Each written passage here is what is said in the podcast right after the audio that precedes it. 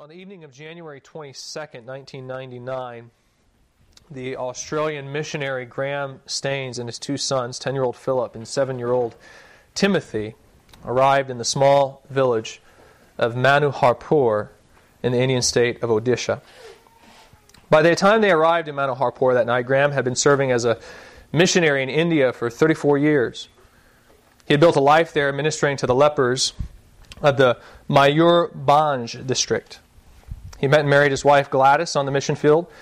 They married in 1983, not long after Graham had been named superintendent of a mission in the district headquarters of Barapada. Together, the couple had three children while serving in India. The first was a daughter, Esther Joy, born in 1985. She was followed by Philip in 1988, and then Timothy in 1992. In this respect, it would be fair to say that over the course of 34 years, India had become home for Graham and his young family. Graham was on his way to the city of Keonjhar when he and his son stopped in Manoharpur that night to attend a jungle camp meeting. These meetings were an opportunity to instruct villagers over a wide range of subjects, including, but not exclusive to, the scriptures. And Graham wanted to play a part.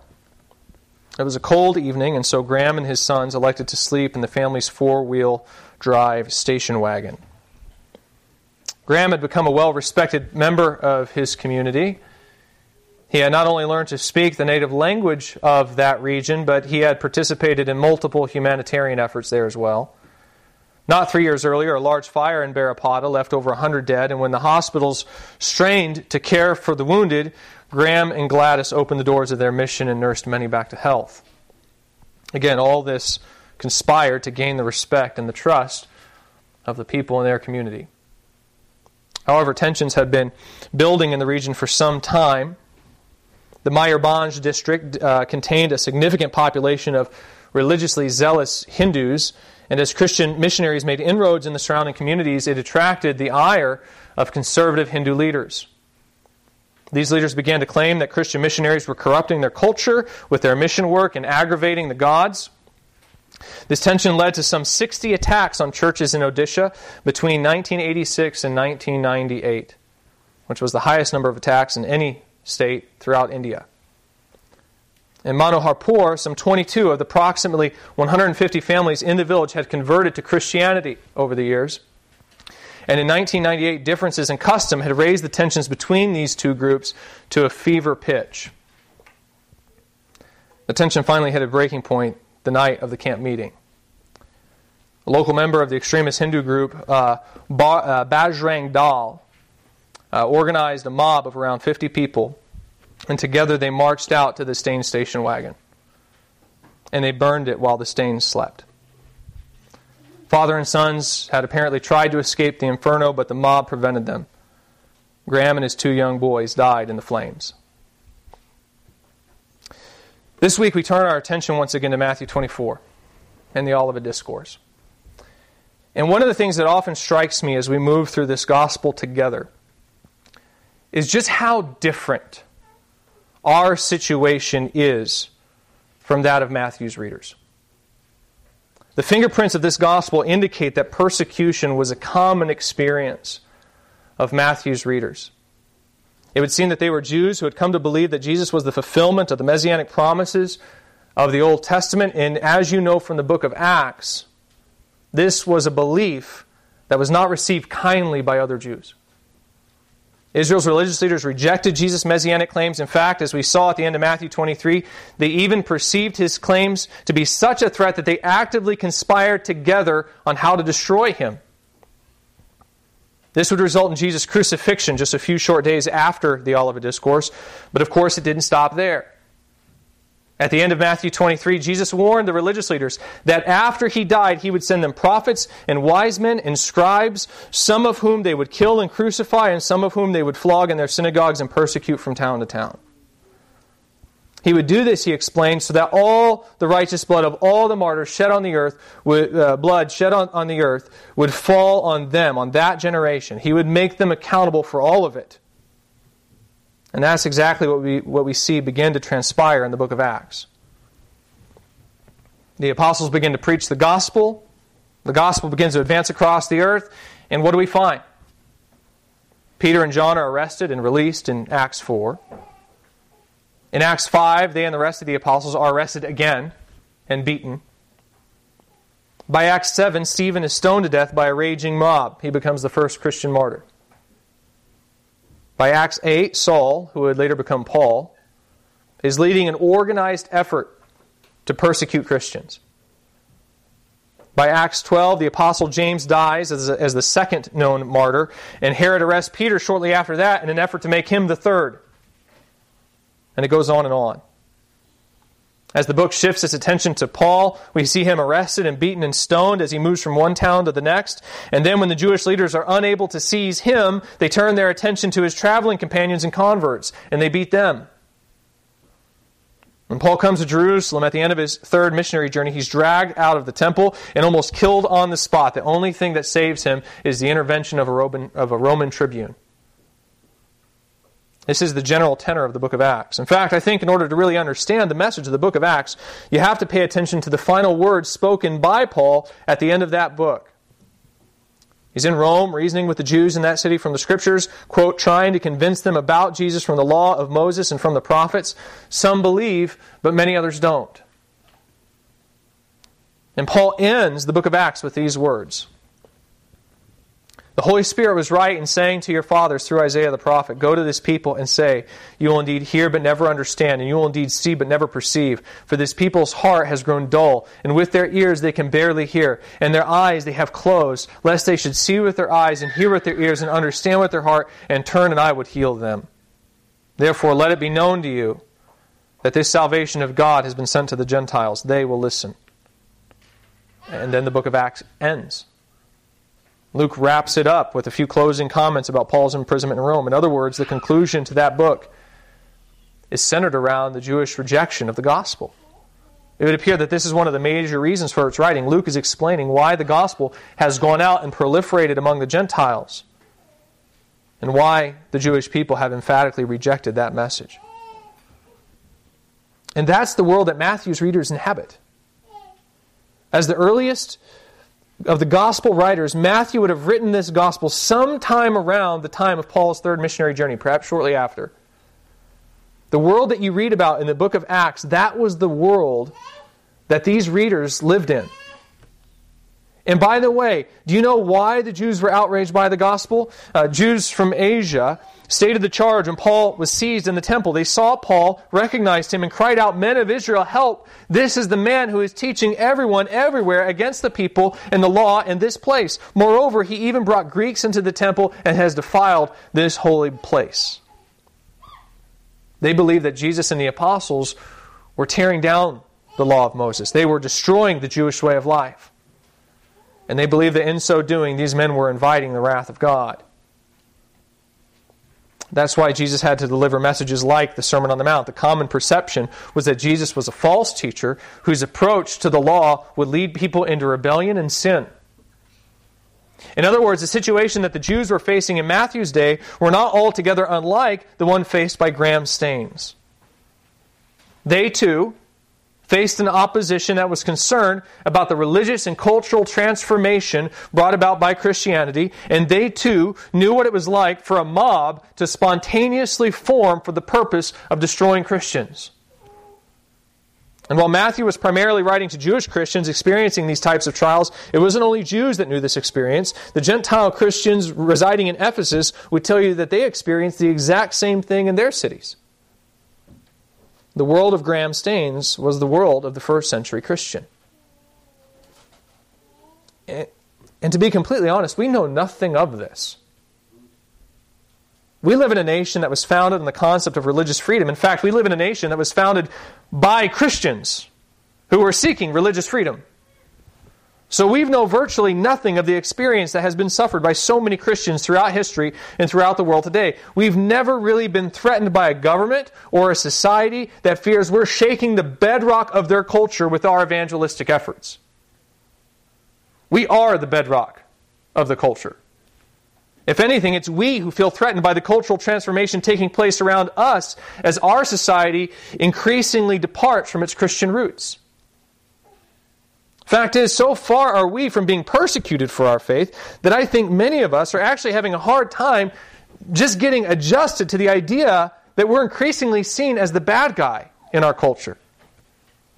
I mean, it used to be that following Jesus was almost universally acclaimed as a respectable thing to do, meaning we've actually enjoyed a favored status in our culture. That perspective is shifting, and as it shifts, I think many Christians don't know what to do. This is unfamiliar territory for us. We're just not used to not being liked. So we have a hard time when someone hurts our feelings, treats us rudely, or simply tells us, no, I don't want to hear about Jesus. We can't even begin to fathom what it's like to live in a place where an angry mob might surround our car and burn us to death in our sleep. And because of this, I think much of Matthew's application in this gospel falls on deaf ears. Matthew's writing to Christians who are experiencing incredible hardship for their faith, and he's not only telling them how to process that suffering, but he's giving them instructions about how they should respond to it, what they need to do. And that seems so distant to us. I mean, what would you think if I got up here and I said to you, okay, today we're going to talk about what you should do when you're facing persecution. Like, suppose you're facing jail time on account of your faith in Christ. These are the steps you should take. What would you think? You'd probably think to yourself, why would we ever talk about that? That has to be about the most impractical subject imaginable. I'm never going to face something like that. Well, that's exactly what I want to talk to you about today from Matthew 24, 9 to 28. And so before we get started, I want to just take a moment to say up front, this can happen to you. You are not immune to the type of suffering experienced by Graham Staines. I think I established as much last week when I argued for an imminent rapture of the church. If you weren't here with us last week, basically what I said was that I think the Scripture teaches not quite a post, mid, or pre-tribulational rapture of the church, but an imminent rapture. Meaning, while I believe the rapture could take place at any time, including right now, you could step out of the church here this morning and suddenly we could be caught up in the air to meet Jesus in the air. I think the Scripture teaches that. But what I believe is that could happen before the tribulation. I don't think it must. I believe it is possible for saints alive today to experience the turmoil of the Great Tribulation. Now, I'm not going to try to make the case for that position again here this week. If you missed that, you'll just have to go back and listen to that message online. But what this means is that you could end up experiencing much of the trials and the turmoil that are described here in the book of Revelation. So yes, what happened to Graham Staines could happen to you here in America. And then some. You're not immune.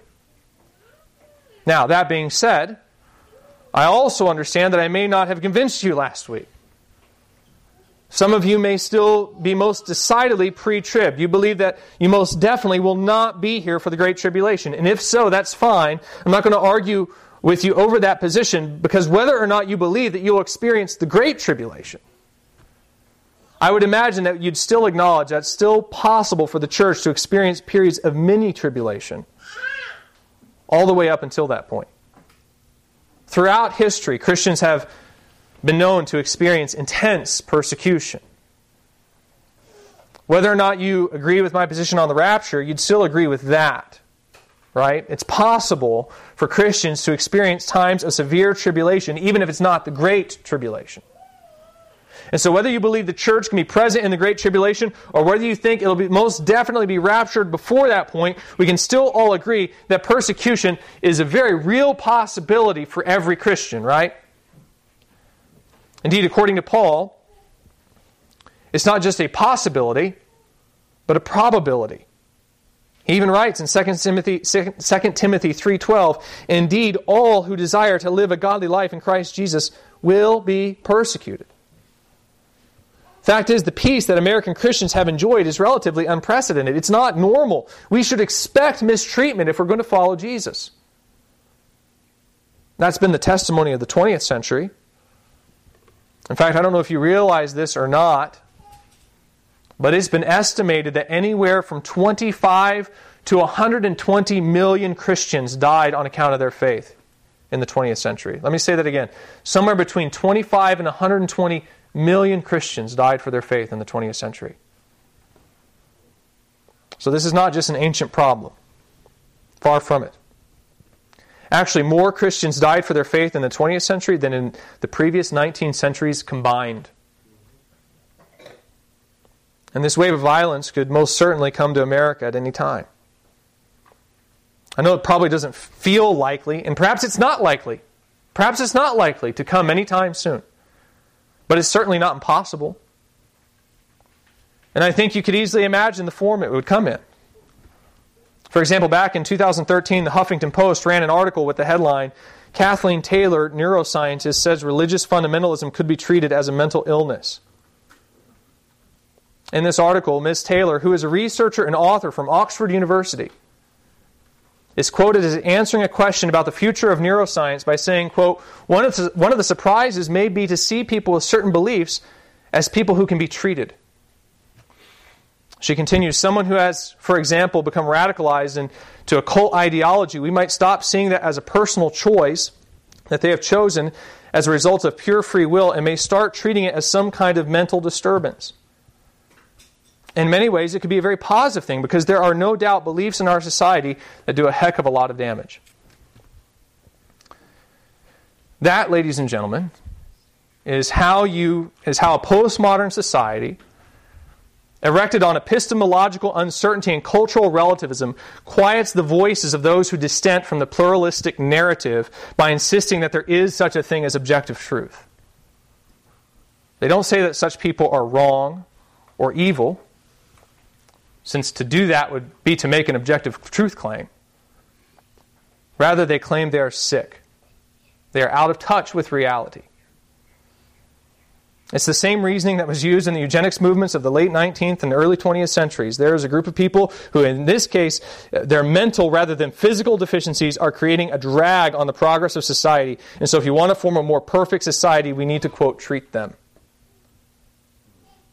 And before you say I'm overreacting, just keep in mind that the famed atheist Richard Dawkins has gone on record labeling the religious indoctrination of children as, quote, child abuse. And in a 2015 interview with the Irish Times, even indicated that legislation should be passed protecting children from such indoctrination. Quote, there is a balancing act, and you have to balance the right of parents and the rights of children, and I think the balance is swung too far towards parents.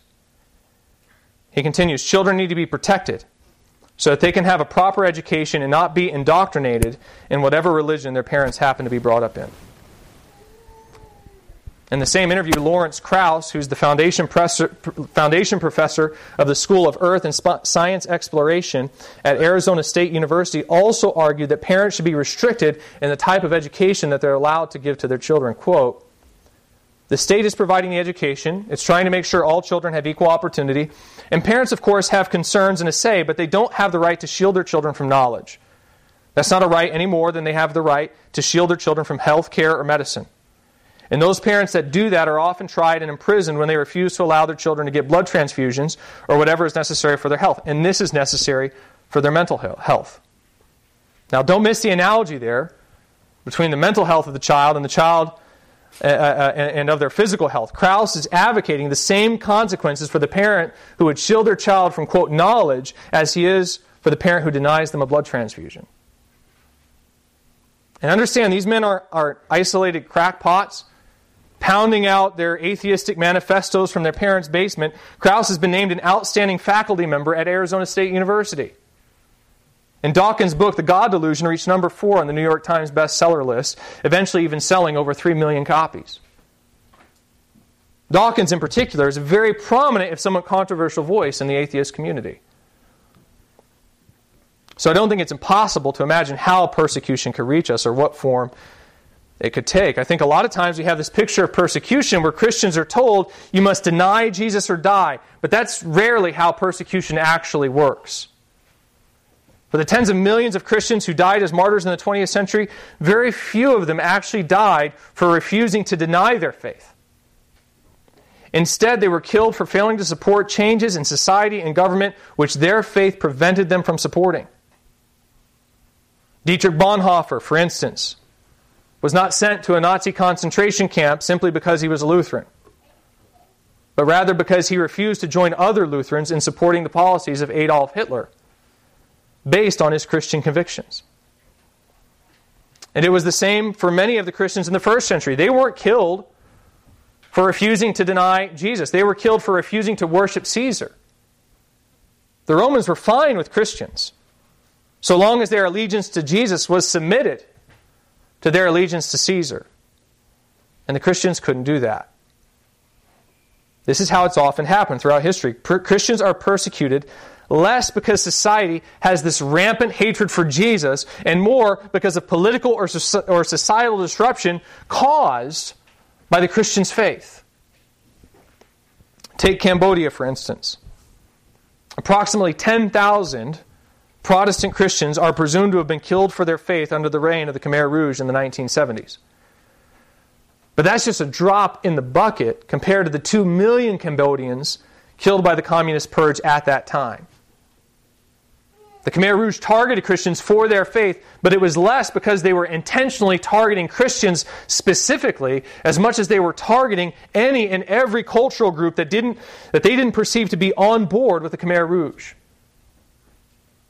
I imagine it would be the same way in our culture. I doubt that the government would ever demand that Christians blatantly renounce their faith. It would rather demand their compliance with a policy that is inconsistent with the commands of God. And then when Christians refuse, they probably wouldn't be burned at the stake or sent to a concentration camp. Instead, they'll be denied parental rights, or they'll go to jail, or be levied a stiff fine. Under extreme circumstances, perhaps they would even be labeled as delusional and sent for treatment. The point is, religious persecution is rarely as dramatic or directly confrontational as we think it is, and it can make its way into a society by a matter of degrees. So no, you are not immune, simply because you're an American citizen. The same types of suffering that have been experienced by so many Christians throughout the ages can, and I imagine one day will, happen here. Now, this is a rather extended introduction to our passage this morning, but I say all this because, again, I think we're probably tempted to write off what Jesus has to say here as irrelevant, and we can't do that. We shouldn't do that. In this passage, Jesus instructs his disciples about what they should do when the day of the Great Tribulation comes. That's the main force of this section of the Olivet Discourse. It's Jesus' instruction about what to do in the day of the Great Tribulation. And if you write that off as irrelevant, either because you don't think we'll experience the Great Tribulation or because you don't think we'll experience even one of the many tribulations that'll precede that day, then you're depriving yourself of the information needed to face what Jesus said would be a common experience for all of his followers. And so when that day finally does come, you'll find yourself woefully unprepared. It may be too late then to go back and try to learn what Jesus said to do. Rather, I think we'll see in this passage that sometimes these types of persecution can break out very suddenly. And when they do, they can happen so fast that by the time a person realizes it, they barely have time to escape with their lives, let alone sit around and deliberate about what they ought to do. You have to be ready in advance for suffering. And so all I want to do first is just to get your attention here this morning and say, listen up. What Jesus says here matters. It's important to you. It's really not very complicated, but it can be overlooked. So pay attention. Let's go ahead and look now at our passage for this morning, which is Matthew 24, 9 to 28. We've already been studying verses 9 to 14 over the past several weeks. I want to include them again in our message for this morning. The setting, once again, is the Olivet Discourse. And in this message, Jesus is instructing his disciples about what will happen and what they should do at the end of the age. I've already described at length over the past several weeks the major events of that period of time, so I'm not going to go over that in much detail here this morning. I'd imagine you can probably figure out what the events of this passage are and what they, where they go in the sequence of the tribulation more or less on your own by now. What I want to do instead is explore the nature of the instructions that Jesus gives to his disciples Again, he's telling them what to do when the horrifying events of the Great Tribulation break out. And from this instruction, I think we can derive three basic principles about how to handle religious persecution. I've entitled today's message, The Method to Martyrdom, because I think that's what Jesus describes here. This is not only the Christian's handbook to the Great Tribulation, it is also a step-by-step process describing for us how to respond to all types of trial and tribulation leading up to that great and awful day. These three principles are very simple and easy to remember. Again, they're just easy to overlook as well. So let's see what they are. Matthew 24, 9 to 28, starting with the first half of the tribulation, Jesus says this. Then they will deliver you up to tribulation and put you to death. And you'll be hated by all nations for my name's sake. And the many will fall away and betray one another and hate one another. And many false prophets will arise and lead many astray. And because lawlessness will be increased, the love of many will grow cold. But the one who endures to the end will be saved. And this gospel of the kingdom will be proclaimed throughout the whole world as a testimony to all nations. And then the end will come. So when you see the abomination of desolation spoken of by the prophet Daniel standing in the holy place, let the reader understand. Then let those who are in Judea flee to the mountains. Let the one who is on the housetop not go down to take what is in his house. And let the one who is in the field not turn back to take his cloak. And alas for women who are pregnant and for those who are nursing infants in those days. Pray that your flight may not be in winter or on a Sabbath. For then there will be great tribulation, such as has not been from the beginning of the world until now, no, and never will be. And if those days had not been cut short, no human being will be saved. But for the sake of the elect, those days will be cut short. Then if anyone says to you, look, here is the Christ, or there he is, do not believe it. For false Christs and false prophets will arise and perform great signs and wonders, so as to lead astray, if possible, even the elect. See, I have told you beforehand. So if they say to you, look, he is in the wilderness, do not go out. If they say, look, he's in their inner rooms, do not believe it. For as the lightning comes from the east and shines as far as the west, so will be the coming of the Son of Man. Wherever the corpse is, there the vultures will gather. The first principle for facing persecution is this. Number one, stand firm without fear. Stand firm without fear. In verses 9 to 14, Jesus describes a period of persecution that occurs in the first half of the tribulation. We've already seen that this appears to be a Jewish-led persecution, probably of other Jews in particular. They're the target of the persecution, and it's scattered throughout the Antichrist empire. This is a time of very severe suffering, so severe, Jesus says, that at this time many will fall away and actually turn state's evidence against the church in order to save their own skin. That's a frightening thought to consider, of former brothers and sisters betraying one another unto death. But worse still is what occurs starting in verse 15 when Jesus speaks of the abomination of desolation. That's a reference to the time when the Antichrist will invade Jerusalem and set himself up as an object of worship for the entire world. There's no nation to flee to for refuge in this time because they're all under his dominion. A person is only going to have one of two options at that time, worship the Antichrist or suffer the consequences.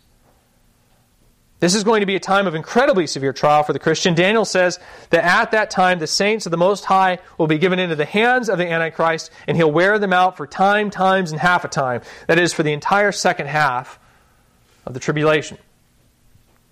Again, I gave a full description of these events over the past several weeks, and we can see clearly that these are terrifying times. The Scripture says that they are days to be feared rather than anticipated. So what does Jesus tell his disciples to do in these times? You see the answer in verse 13. He says, the one who endures to the end will be saved. He demands endurance, perseverance.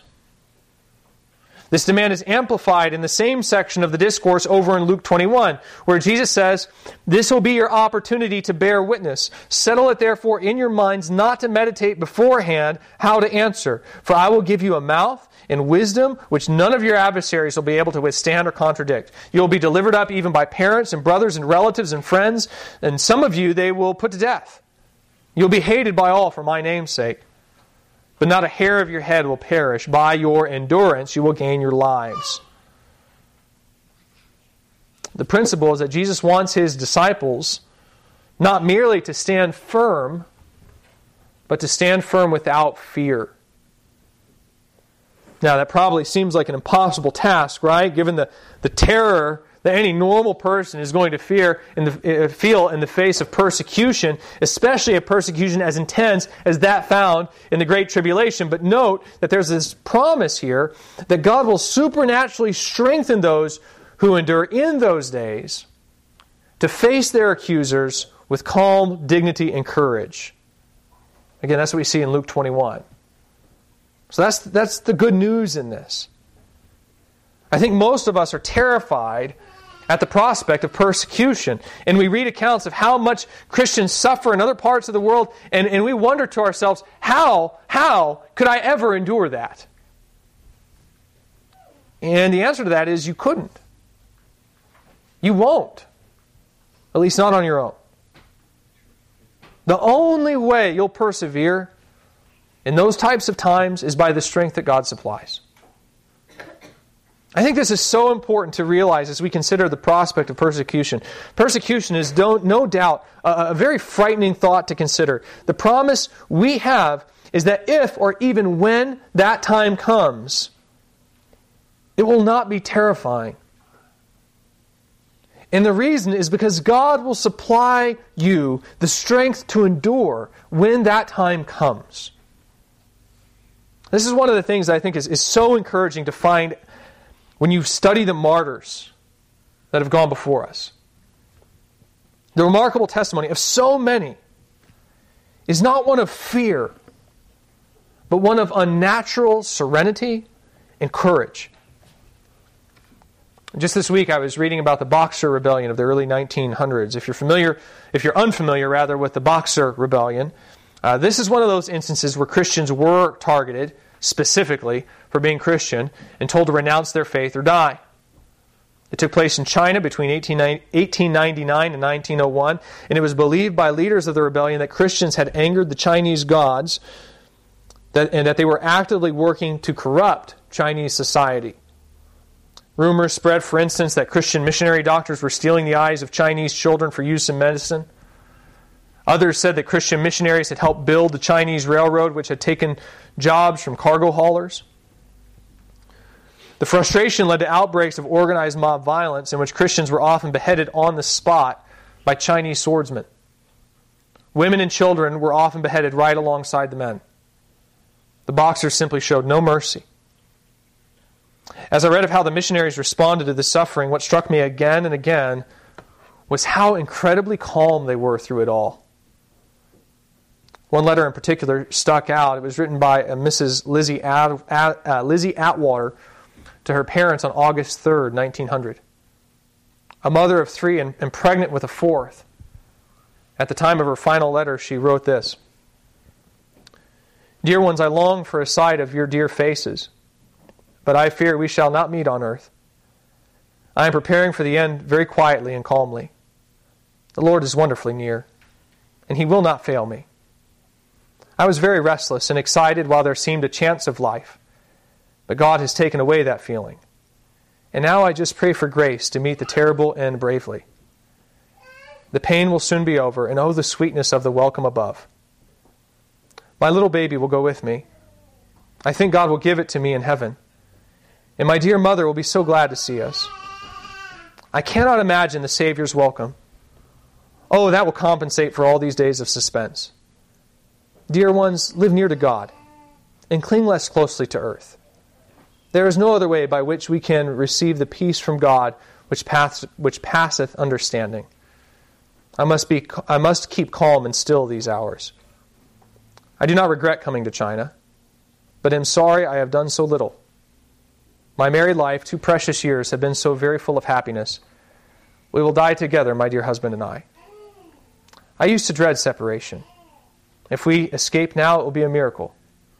I send my love to you all and the dear friends who remember me." Friends, listen, no one writes a letter like that on their own, by their own strength. That's a calm and a courage that only God can supply. And it's not just Mrs. Atwater who responded this way. One Reverend Herbert Dixon told a Chinese preacher shortly before his death, quote, "We are ready to glorify our Lord by life or by death." Another missionary by the name of Mina Hedland wrote in her final letter before her death, "I don't fear if God wants me to suffer the death of a martyr." And a Miss Edith Cyril wrote to a close friend on June 28, 1900, "From the human standpoint, all, that is to say all the missionaries in the Shanxi province, all are equally unsafe. From the point of view of those whose lives are hidden with Christ in God, all are equally safe. His children shall have a place of refuge, and that place is the secret place of the Most High." And I speak, of course, of the missionaries, primarily because they bore the brunt of the Boxer's wrath, but there were many Chinese Christians who died with equal courage. In fact, the Christians died with such remarkable calm and bravery that James and Marty Hefley write in their book, By Their Blood, quote, "The bravery of such Christians astounded the Boxers. Sometimes," and this gets a little graphic here, says, "sometimes they ripped out the heart of victims in search of the secret of their courage." He says, "Finding nothing but flesh, they would then remark, 'It is the medicine of the foreign devils.'" You see, this is actually one of the ways that God intends to verify the authenticity of the gospel to outsiders. It's through the supernatural courage of Christians in the face of suffering and death. Tertullian once famously remarked, "The blood of the martyrs is the seed of the church." And this is what he meant by that statement. The more Christians suffer, the more the power of God is evident in the church. Again, this is one of the reasons why Jesus can say that during the time of the Great Tribulation, the gospel will be proclaimed throughout the whole earth. As intense as the suffering will be during that time, it's only going to serve to make Jesus famous, as Christian after Christian gives witness to the gospel with an unexplainable fortitude and calm. So as terrifying as the prospect of persecution may seem now, you do not have to fear. No, not because you won't experience it, but rather because if you do, you will at that time be reinforced with supernatural strength to face it head on, and with perhaps even more tranquility and poise than you can muster now at the thought of it. So if persecution comes, do not fear. Endure, stand firm. That's our first principle. Stand firm without fear. The second is this. If possible, flee. If possible, flee. This principle is probably the most surprising, considering what we just said in the first principle, but it's true. Jesus regularly encourages his disciples to flee persecution if they have the means. We see this drawn out in verses 15 to 21, where Jesus says, "So when you see the abominations of desolation spoken of in the prophet, by the prophet Daniel standing in the holy place, let the reader understand. Then let those who are in Judea flee to the mountains. Let the one who is on the housetop not go down and take what is in his house, and let the one who is in the field not turn back to take his cloak. And alas for women who are pregnant and for those who are nursing infants in those days, pray that your flight may not be in winter or on a Sabbath, for there will be a great tribulation such as has not been from the beginning of the world until now, no, and never will be." Last Sunday evening we spent some time talking about the benefits that can come to Christians in times of persecution, and there are benefits. Paul says in Romans 8:28 that God causes all things to come together for good to those who love God, for those who are called according to his purpose. That includes persecution. God can do tremendous good. He can cause tremendous good to come out of the suffering of his children when they endure for his name. However, by this we should not conclude that we should therefore seek out suffering, or even stay and get slaughtered if it comes to us. Far from it. Jesus actually says to flee if you can. That's evident here in verses 15 to 21, where he tells his disciples, look, once you see the abomination of desolation, get out of there. Don't stop to look back. Don't run into your house to grab supplies. Things are about to get real bad, real fast, so just run while you have the chance. But it's not just here that he says this. When he commissions the disciples in Matthew 10, he actually states quite plainly in verse 23, when they persecute you in one town, flee to the next. For truly I say to you, you will not have gone through all the towns of Israel before the Son of Man comes. Jesus doesn't expect his disciples to simply lie down and get butchered when persecution breaks out. Rather, he encourages them to take evasive action so that they can continue to proclaim the gospel as long as possible. You see this very kind of thing practiced by the Apostle Paul in Acts. Paul, of course, was not afraid to die for his faith. He would eventually die as a martyr. However, when he perceived that he wouldn't receive a fair trial in Israel, and that any such trial would only end in his death, what did he do? He exercised his rights as a Roman citizen and declared, "I appeal to Caesar." He sought a fair trial. As brave as the missionaries of the Boxer Rebellion were, many of them did try to flee once it became evident what sort of danger they were in, and many of them were killed in transit as they tried to escape the persecution. This is the type of behavior that you're called to as well. And of course, this doesn't mean that Christians are to take up arms or anything of that sort to defend their own lives against their accusers. You don't see any example of that kind of thing in Scripture, but you are entitled and even encouraged to pursue any peaceable means possible to preserve your well-being. In the words of Jesus, we are to be as wise as serpents and innocent as doves. That is to say, we are to read the signs of the times and try to escape before the trouble breaks out, without in any way seeking to do harm to those who would harm us. This principle to flee, if possible, is not to be overlooked, nor should we understand it to be in conflict with the first. In fact, the earliest Christians saw a relationship between the two. In short, they believed that God would not fulfill the promise of the first principle if a Christian did not exercise the second. In other words, they did not think that God would give strength to those who volunteered or ran headlong into suffering, Christians who were dubbed by them as the spontaneous. Rather, experience told them that such grace was given only to those who obeyed Jesus by first seeking to avoid such trials. This is evidenced in an early church encyclical that recounted the martyrdom of the Venerable Polycarp of Smyrna.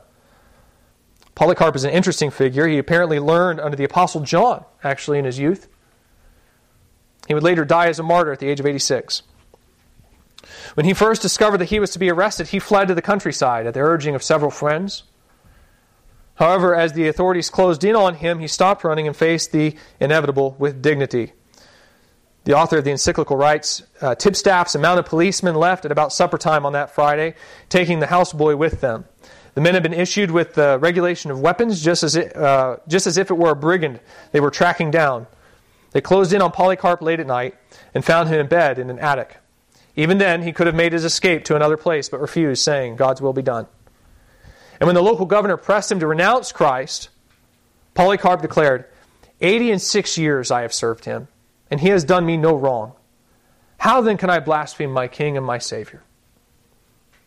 When the time finally came to fasten him to the stake at which he was to be burned, he resisted, telling his captors, "Let me be. He who gives me strength to endure the flames will give me strength not to flinch at the stake, without your making sure of it with nails." He then offered up a prayer to God, in which he praised God for the opportunity to die as a martyr, saying, "I bless thee, for granting me this day and hour that I may be numbered amongst the martyrs, to share the cup of thine anointed, and to rise again unto life everlasting, both in body and soul, in the immortality of the Holy Spirit. May I be received among them this day in thy presence, a sacrifice rich and acceptable, even as thou didst appoint and foreshadow, and dost now bring it to pass, for thou art the God of truth, and in thee there is no falsehood." Polycarp, of course, is another stirring example of the kind of strength that God supplies his people to endure torment for his name, a strength that Polycarp relied upon as he went to the stake. Well, earlier in the encyclical, the author writes of another man, Quintus, who was one of the spontaneous. And we learn from his example as well. Quote, "There was a man, however, Quintus by name, a Phrygian, recently arrived from Phrygia, whose courage failed him at the sight of the beasts. It was he who compelled himself and some others to surrender themselves voluntarily, and after much persuasion, he was induced by the governor to take the oath and offer incense." And the author then adds, "And that is the reason, brothers, why we do not approve of men offering themselves spontaneously. We are not taught anything of that kind in the gospel." You see, the church recognized that believers who went to the stake reluctantly, like Polycarp, endured, while those who went voluntarily, like Quintus, did not. And from this they understood that God's promise of endurance is ordinarily fulfilled only in those whom He has sovereignly called to the act of martyrdom. Notes one prominent church historian, quote, "This was important for the early Christians who believed that martyrdom was not something that one chose, but something for which one was chosen by God. Those who were so chosen were strengthened by Christ, who suffered with them, and for that reason were able to stand firm. Their firmness was not of their own doing, but of God. On the other hand, those who ran forward and offered themselves for martyrdom, the spontaneous, were false martyrs, and Christ would desert them." In other words, while Christ calls us to endure persecution, and while He promises to sustain us through it, at the same time, Christians should have no hero complex. We can understand why God would not grant strength to those such Christians. After all, they're seeking to stand by their own strength and for their own glory. It runs contrary to God's purpose for persecution, which is to magnify His power through those who suffer when He causes them to stand. So make no mistake, there is to be only one hero in our story, and that's Christ. God gets all the glory, we get none. And so when persecution comes, we flee if possible. And then we stand firm by the strength that only God can supply if we can't flee. Finally, let's look now at our third principle, which is be vigilant. Be vigilant. We find this principle in verses 23 to 28. Jesus says, "Then if anyone says to you, 'Look, here is the Christ,' or 'There He is,' do not believe it. For false Christs and false prophets will arise and perform great signs and wonders, so as to lead astray, if possible, even the elect. See, I have told you beforehand. So if they say to you, 'Look, He is in the wilderness,' do not go out. If they say, 'Look, He is in the inner room,' do not believe it. For as the lightning comes from the east and shines as far as the west, so will be the coming of the Son of Man. Wherever the corpse is, there the vultures will gather." This third principle is actually tied to the second, as it's aimed at escaping the threat of persecution. Back in verses 15 to 22, Jesus instructs His disciples to escape the Antichrist's wrath by fleeing to the wilderness. We know from Revelation 12 that those Jews who do this will be supernaturally preserved from Antichrist's fury for the remainder of the tribulation period. If you remember the whole image of the woman and the woman flees into the wilderness, and when the dragon is cast down from heaven in the second half of Revelation chapter 12, it's said that it pours out a great flood of water from its mouth to sweep the woman away in a flood. However, the earth swallows up the water and saves her. Realizing that he's been beaten, the dragon then turns his attention to the rest of the saints in order to persecute them. It would seem that what we find here in verses 23 to 28 of the Olivet Discourse is an attempt by the false prophets to draw these believing Israelites out of their refuge in the wilderness so they can be attacked. Jesus says, wherever the corpse is, there the vultures will gather. Best I can tell, that's a reference to these false teachers. He's warning his followers that because they are the target of persecution, false teachers are going to proliferate around them, perhaps even within their midst, in order to devour them. In this instance, these false teachers try to get the Christians to leave their refuge by saying, "Look, here is the Christ. There He is." And then they'll declare His location. He's in this part of the countryside, or He's in that part of the city. They try to tell Christians that Jesus has come back before He really has, because they anticipate that this will tempt believers to go out in search of Him, and this will leave them exposed. They'll even perform signs and wonders that would seem to verify their message and the return of Christ. You know what makes this prophecy interesting? In Islam, there's a figure known as the Mahdi. It's prophesied that this figure will appear on earth before the day of judgment in order to purify the earth and establish the whole world under the global rule of Islam. He will rule for approximately 7 years, it's said. And his coming will be accompanied by wars and by plague that will kill approximately 2/3 of the global population. That all sounds oddly familiar, doesn't it? I mean, it's virtually the spitting image of the man we would call the Antichrist. Well, according to the Muslims, he's not the Antichrist, but he fights the Antichrist. And do you know who assists him in his fight? Jesus of Nazareth. That's right, Muslims believe that before the day of judgment, Jesus is going to descend from heaven near the city of Damascus, and he will tell everyone to follow the Mahdi. He'll even fight with the Mahdi and personally slay the Antichrist. If that doesn't sound like the second beast of Revelation 13, I don't know what does. I mean, you can see that in Islam, everything is flipped. Our Christ is their Antichrist. Their Mahdi is our Antichrist. Their Jesus is our false prophet. Now, I'm not saying that the Antichrist is Muslim. I don't know. It would seem like a strange prospect, given that the Scripture says that the Antichrist comes from Rome, but it's not impossible. My point is simply that this prophecy illustrates what could be going on in Matthew 24, 23 to 28. You have this Messiah figure coming to Israel in the name of Jesus saying, guys, you got it wrong. Islam was right. You need to follow the Mahdi. And with the signs and wonders he performs, he's very convincing. It looks like maybe he's right. Maybe that is Jesus. And maybe Islam was the true religion after all. Jesus says that these false Christs and false prophets are so convincing that they will lead astray, if possible, even the elect.